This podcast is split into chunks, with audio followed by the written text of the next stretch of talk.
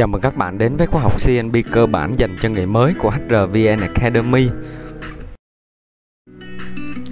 Tôi là Thành HR sẽ đồng hành với các bạn trong chủ đề ngày hôm nay. Và hôm nay chúng ta sẽ cùng nhau tìm hiểu chủ đề là trường hợp nào thì người lao động được hưởng trợ cấp thôi việc. Khóa học này dành cho ai? À, các bạn lưu ý là khóa học này chỉ dành cho những bạn đang tìm hiểu công việc CNB à, là những người mới, à, những người đang có định hướng theo đuổi nghề nhân sự. À, đồng thời cũng sẽ có hữu ích cho những bạn đang làm tuyển dụng, à, hành chính, nhân sự tổng hợp hoặc kế toán có hỗ trợ công tác CNB trong doanh nghiệp khuyến nghị để có trải nghiệm tốt nhất với bài học ngày hôm nay. À, đầu tiên bạn vui lòng chuẩn bị dùm mình một sổ tay cộng viết để ghi chép lại những cái nội dung quan trọng hoặc là bạn cũng có thể sử dụng phần mềm note trên điện thoại. Thứ hai là hãy chỉnh tốc độ video lên 1.25 à, tại vì tốc độ chia sẻ của mình hơi chậm thì bạn có thể xem xét khuyến nghị này để tiết kiệm thời gian bài học. Tiếp theo là bạn có thể xem lại nội dung bài học trên website HRVN Academy à, hoặc là tìm thành HR trên Internet à, với từ khóa là HRVN Academy. À, bạn sẽ tìm thấy trang blog để mình đọc lại những cái nội dung của bài học. Kênh YouTube HRVN Academy để mình xem lại các slide bài giảng dưới dạng video và tiếp theo là mình có thể nghe lại ở bất kỳ nơi đâu à, những lúc bận tay bằng podcast và cuối cùng là đừng quên đăng ký kênh để ủng hộ mình cũng như HRVN Academy các bạn nhé. Mục tiêu của bài học ngày hôm nay thì đây là một cái case mà một số bạn là người mới hoặc là người không chuyên về công việc CNB à, rất là dễ hiểu nhầm khi đọc bộ luật lao động thì qua bài học này sẽ cung cấp cho các bạn các căn cứ pháp lý để tự đưa ra cho mình một câu trả lời chính xác nhất à, trong trường hợp trợ cấp thôi việc này các bạn ha. Và mình cùng nhau điểm qua các nội dung chính của bài học ngày hôm nay. À, đầu tiên mình sẽ tìm hiểu các trường hợp người lao động được hưởng trợ cấp thôi việc là như thế nào. À, thứ hai là nếu mà đi làm từ năm 2009 trở về sau này à, có được tính hưởng trợ cấp thôi việc hay không. À, thứ ba là ví dụ ví dụ một cách tính đơn giản về trợ cấp thôi việc. À, và thứ tư là mình diễn giải một vài căn cứ pháp lý à, hướng dẫn việc tính trợ cấp thôi việc cho các bạn tham khảo. Các trường hợp người lao động được hưởng trợ cấp thôi việc à, để cho các bạn mới đang tìm hiểu về bộ luật lao động cũng như là công việc CNB không bị rối trong trường hợp này à, thì mình sẽ tóm tắt ngắn gọn và dễ hiểu các nội dung chính quan trọng nhất à, về đối tượng và mức hưởng trợ cấp thôi việc. À, căn cứ pháp lý mà các bạn có thể tham khảo đó chính là điều 46 của Bộ luật Lao động 2019 à, và điều 8 của Nghị định 145 2020. À, mình có viện dẫn à, ở trên website HRVN Academy. À, các bạn có thể vào tìm hiểu nội dung bài viết ở trên đó nha.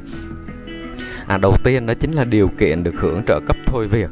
Thì để được hưởng trợ cấp thôi việc thì là người lao động phải làm việc từ đủ 12 tháng trở lên à, và nghỉ việc đúng quy định. À, tức là tuân thủ thời gian báo trước theo đúng nội dung hợp đồng lao động.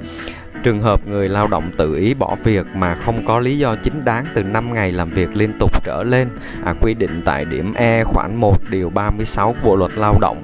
À, trường hợp bị xử lý kỷ luật với hình thức sa thải thì sẽ không được nhận trợ cấp thôi việc này. Các bạn lưu ý à, các trường hợp không được nhận trợ cấp thôi việc nhé. Phần thứ hai đó chính là thời gian để mình tính hưởng trợ cấp thôi việc cho người lao động à, là tổng thời gian người lao động làm việc tại công ty của mình.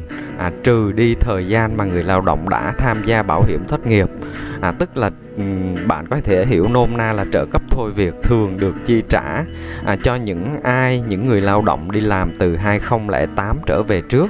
À, vì lúc này chưa có quy định về việc đóng bảo hiểm thất nghiệp à, từ sau năm 20 từ bắt đầu từ 2009 trở về sau à, thì người lao động đã được tham gia bảo hiểm thất nghiệp à, cho nên rất là ít trường hợp à, được tính và chi trả trợ cấp thôi việc khi nghỉ việc tổng thời gian đi làm của người lao động sẽ được tính bao gồm cả thời gian thử việc, thời gian nghỉ thai sản, nghỉ có lương, thời gian đi đào tạo theo yêu cầu vân vân. À, thời gian tính sẽ quy theo năm.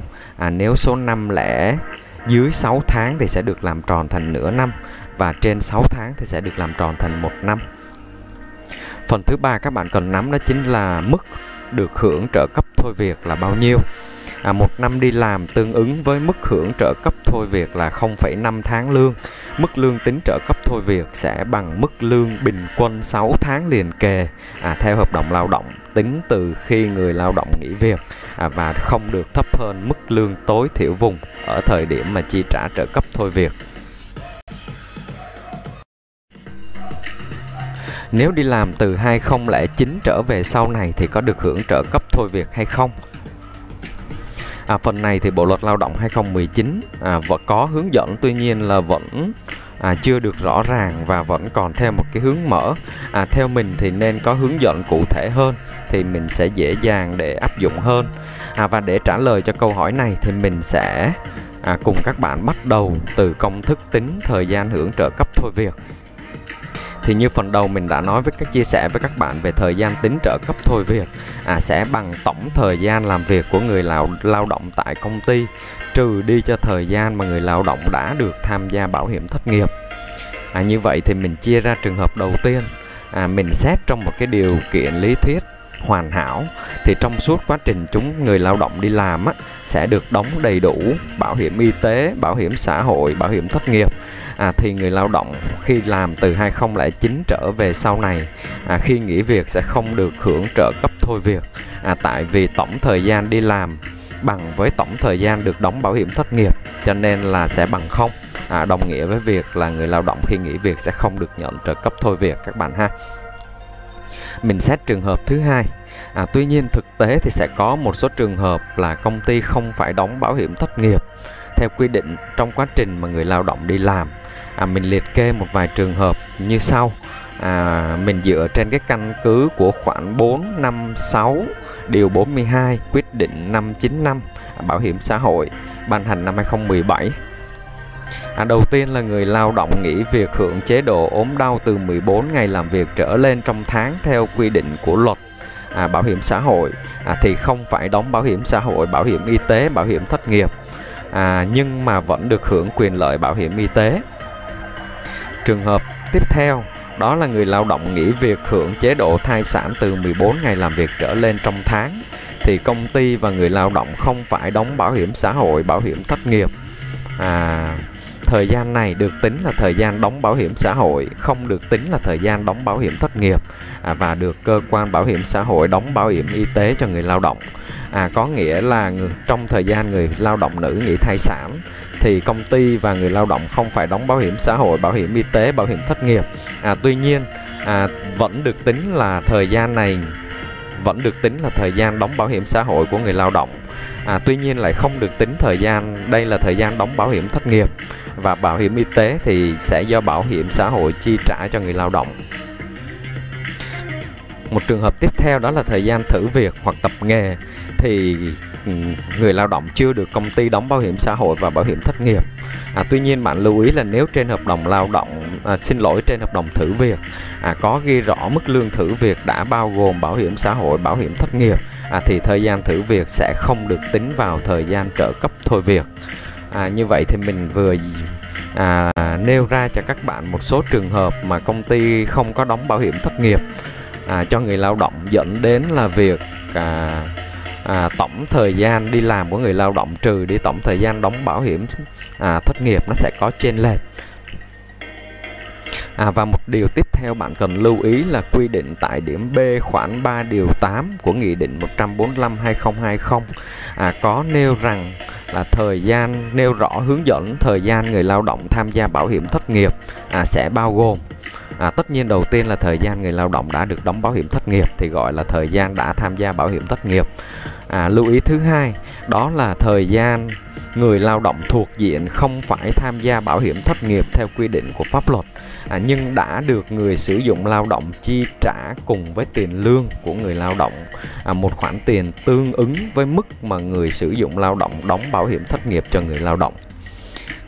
À có nghĩa là à, trong những cái khoảng thời gian không có đóng không có thuộc người lao động không thuộc trường hợp phải đóng bảo hiểm thất nghiệp. À, nhưng công ty đã chi trả cái khoản tiền bảo hiểm thất nghiệp này trong lương cho người lao động thì thời gian này sẽ không được tính là thời gian hưởng trợ cấp thôi việc khi người lao động nghỉ việc. À, cho nên à, bạn có thể tham khảo điều này để chi trả luôn tiền bảo hiểm thất nghiệp vào lương cho người lao động à, trong những cái khoảng thời gian mà công ty không đóng bảo hiểm thất nghiệp à, để mình khỏi phải à, theo dõi loằng ngoằng mất thời gian sau này. À, tại vì một người lao động nhiều khi họ gắn bó rất là lâu à, mà để theo dõi những cái khoảng thời gian này thực sự thì hơi mất thời gian. Nếu mà công ty bạn chưa áp dụng một cái phần mềm hoàn hảo à, bạn lưu ý đây cũng chỉ là một cái gợi ý của mình dựa trên những cái căn cứ pháp lý hiện có. À, cho nên là bạn cần phải cân nhắc và xem xét thêm à, trước khi áp dụng. Và ở phần này thì nếu mà bạn nào cần trao đổi thêm hay là à, có những cái băn khoăn gì thì có thể để lại comment bên dưới để mình cùng nhau làm rõ hơn các bạn ha. Một ví dụ về cách tính trợ cấp thôi việc đơn giản. À, trường hợp này mình đưa ra ví dụ là anh A thử việc vào ngày 1 tháng 12 năm 2006 à, và nghỉ việc vào tháng 1 năm 2021. À, lúc anh A nghỉ việc thì mức lương ký trên hợp đồng lao động là 10 triệu trên một tháng. À, vậy thì anh A sẽ được tính tính trợ cấp thôi việc như thế nào? À, đầu tiên là mình tính thời gian hưởng trợ cấp thôi việc của anh A. Sẽ bằng tổng thời gian anh A làm việc trừ đi tỏ trừ đi tổng thời gian mà anh A được đóng bảo hiểm thất nghiệp. À, ở đây mình sẽ xem như là thời gian làm việc tại công ty của anh A à, được đóng bảo hiểm thất nghiệp đầy đủ. À, cho nên là chỉ tính mình chỉ tính thời gian hưởng trợ cấp thôi việc của anh A từ tháng 12 2006 cho đến hết năm 2008 là 2 năm một tháng à, mình có một tháng năm 2006 nè. 2007 một năm 2008 một năm. Như vậy là 2 năm một tháng. À, do từ trước từ trước năm 2009 thì chưa có quy định đóng bảo hiểm thất nghiệp. À, cho nên mình sẽ tính cho ảnh thời gian trợ cấp thôi việc trong khoảng thời gian này. Và 2 năm một tháng mình sẽ làm tròn thành 2,5 năm à, mỗi năm được hưởng 0,5 tháng lương. Tại vậy thì mức thời gian hưởng trợ cấp thôi việc của anh A sẽ bằng 2,5 nhân 0.5 à, bằng 1.25 à, công thức tính trợ cấp thôi việc sẽ bằng bình quân lương 6 tháng gần nhất. À, mình xem như là anh A không có thay đổi thu nhập à, và mức tính là 10 triệu đồng. Vậy thì mình sẽ tính ra được số tiền hưởng trợ cấp thôi việc của anh A sẽ bằng 10 triệu nhân 1.25 và bằng 12,5 triệu. Căn cứ pháp lý để tính trợ cấp thôi việc. À, các bạn lưu ý là để có thể nắm được cái căn cứ pháp lý này thì bạn vui lòng xem trên website HRVN Academy. À, trong mục search thì mình à, gõ nội dung bài viết trợ cấp thôi việc. Bạn sẽ tìm được bài viết này. À, để mình đọc sẽ dễ hơn. À, ở đây mình sẽ nhắc một vài điều chính à, viện dẫn căn cứ pháp lý thôi các bạn ha. Đầu tiên là điều 46 Bộ luật Lao động 2019 à, thì mình sẽ nêu những cái điểm chính thôi À, ở đây có nhắc đến là thời gian làm việc để tính trợ cấp thôi việc là tổng thời gian người lao động đã làm việc thực tế à, cho người sử dụng lao động và trừ đi thời gian người lao động đã được tham gia bảo hiểm thất nghiệp. À, đây là lưu ý và bạn có thể tham khảo thêm điều 34 Bộ luật Lao động 2019 về các trường hợp à, chấm dứt hợp đồng lao động đúng quy định và được hưởng trợ cấp thôi việc. À, mình sẽ đọc ra những trường hợp mà được tính trợ cấp thôi việc khi nghỉ việc rơi vào các trường hợp nào các bạn ha? À, đầu tiên là hết hạn hợp đồng lao động trừ trường hợp quy định tại điều 4 à, xin lỗi khoản 4 của điều 177 bộ luật này. Thứ hai là đã hoàn thành công việc theo hợp đồng lao động. Thứ ba là hai bên thỏa thuận chấm dứt hợp đồng lao động. Thứ tư là người lao động bị kết án phạt tù nhưng không được hưởng án treo hoặc là không thuộc trường hợp trả tự do. Thứ sáu là người lao động bị chết à, tòa tuyên mất tuyên án là mất năng lực hành vi dân sự Thứ bảy là người sử dụng lao động là cá nhân chết và cũng bị tòa án tuyên bố mất năng lực hành vi dân sự. Thứ chín là người lao động đơn phương chấm dứt hợp đồng lao động theo quy định của điều 35 Bộ luật lao động này. Thứ 10 là người sử dụng lao động đơn phương chấm dứt hợp đồng lao động theo quy định điều 36 Bộ luật này. Thì đây là những trường hợp nghỉ việc được tính trợ cấp thôi việc. Và một căn cứ pháp lý tiếp theo đó là điều 8 Nghị định 145 2020 thì đối với nghị định này thì bạn vui lòng tham khảo ở trên website HRVN Academy. À, mình chỉ nhấn mạnh à, một cái điểm B của điều này ha là người lao động tự ý bỏ việc mà không có lý do chính đáng từ 5 ngày làm việc liên tục trở lên. À, quy định tại điểm E khoản 1 điều 36 Bộ luật Lao động 2019 à, trường hợp được coi là lý do chính đáng theo quy định tại khoản 4 điều 125 của Bộ luật Lao động thì đây là trường hợp mà người lao động sẽ không được tính trợ cấp thôi việc.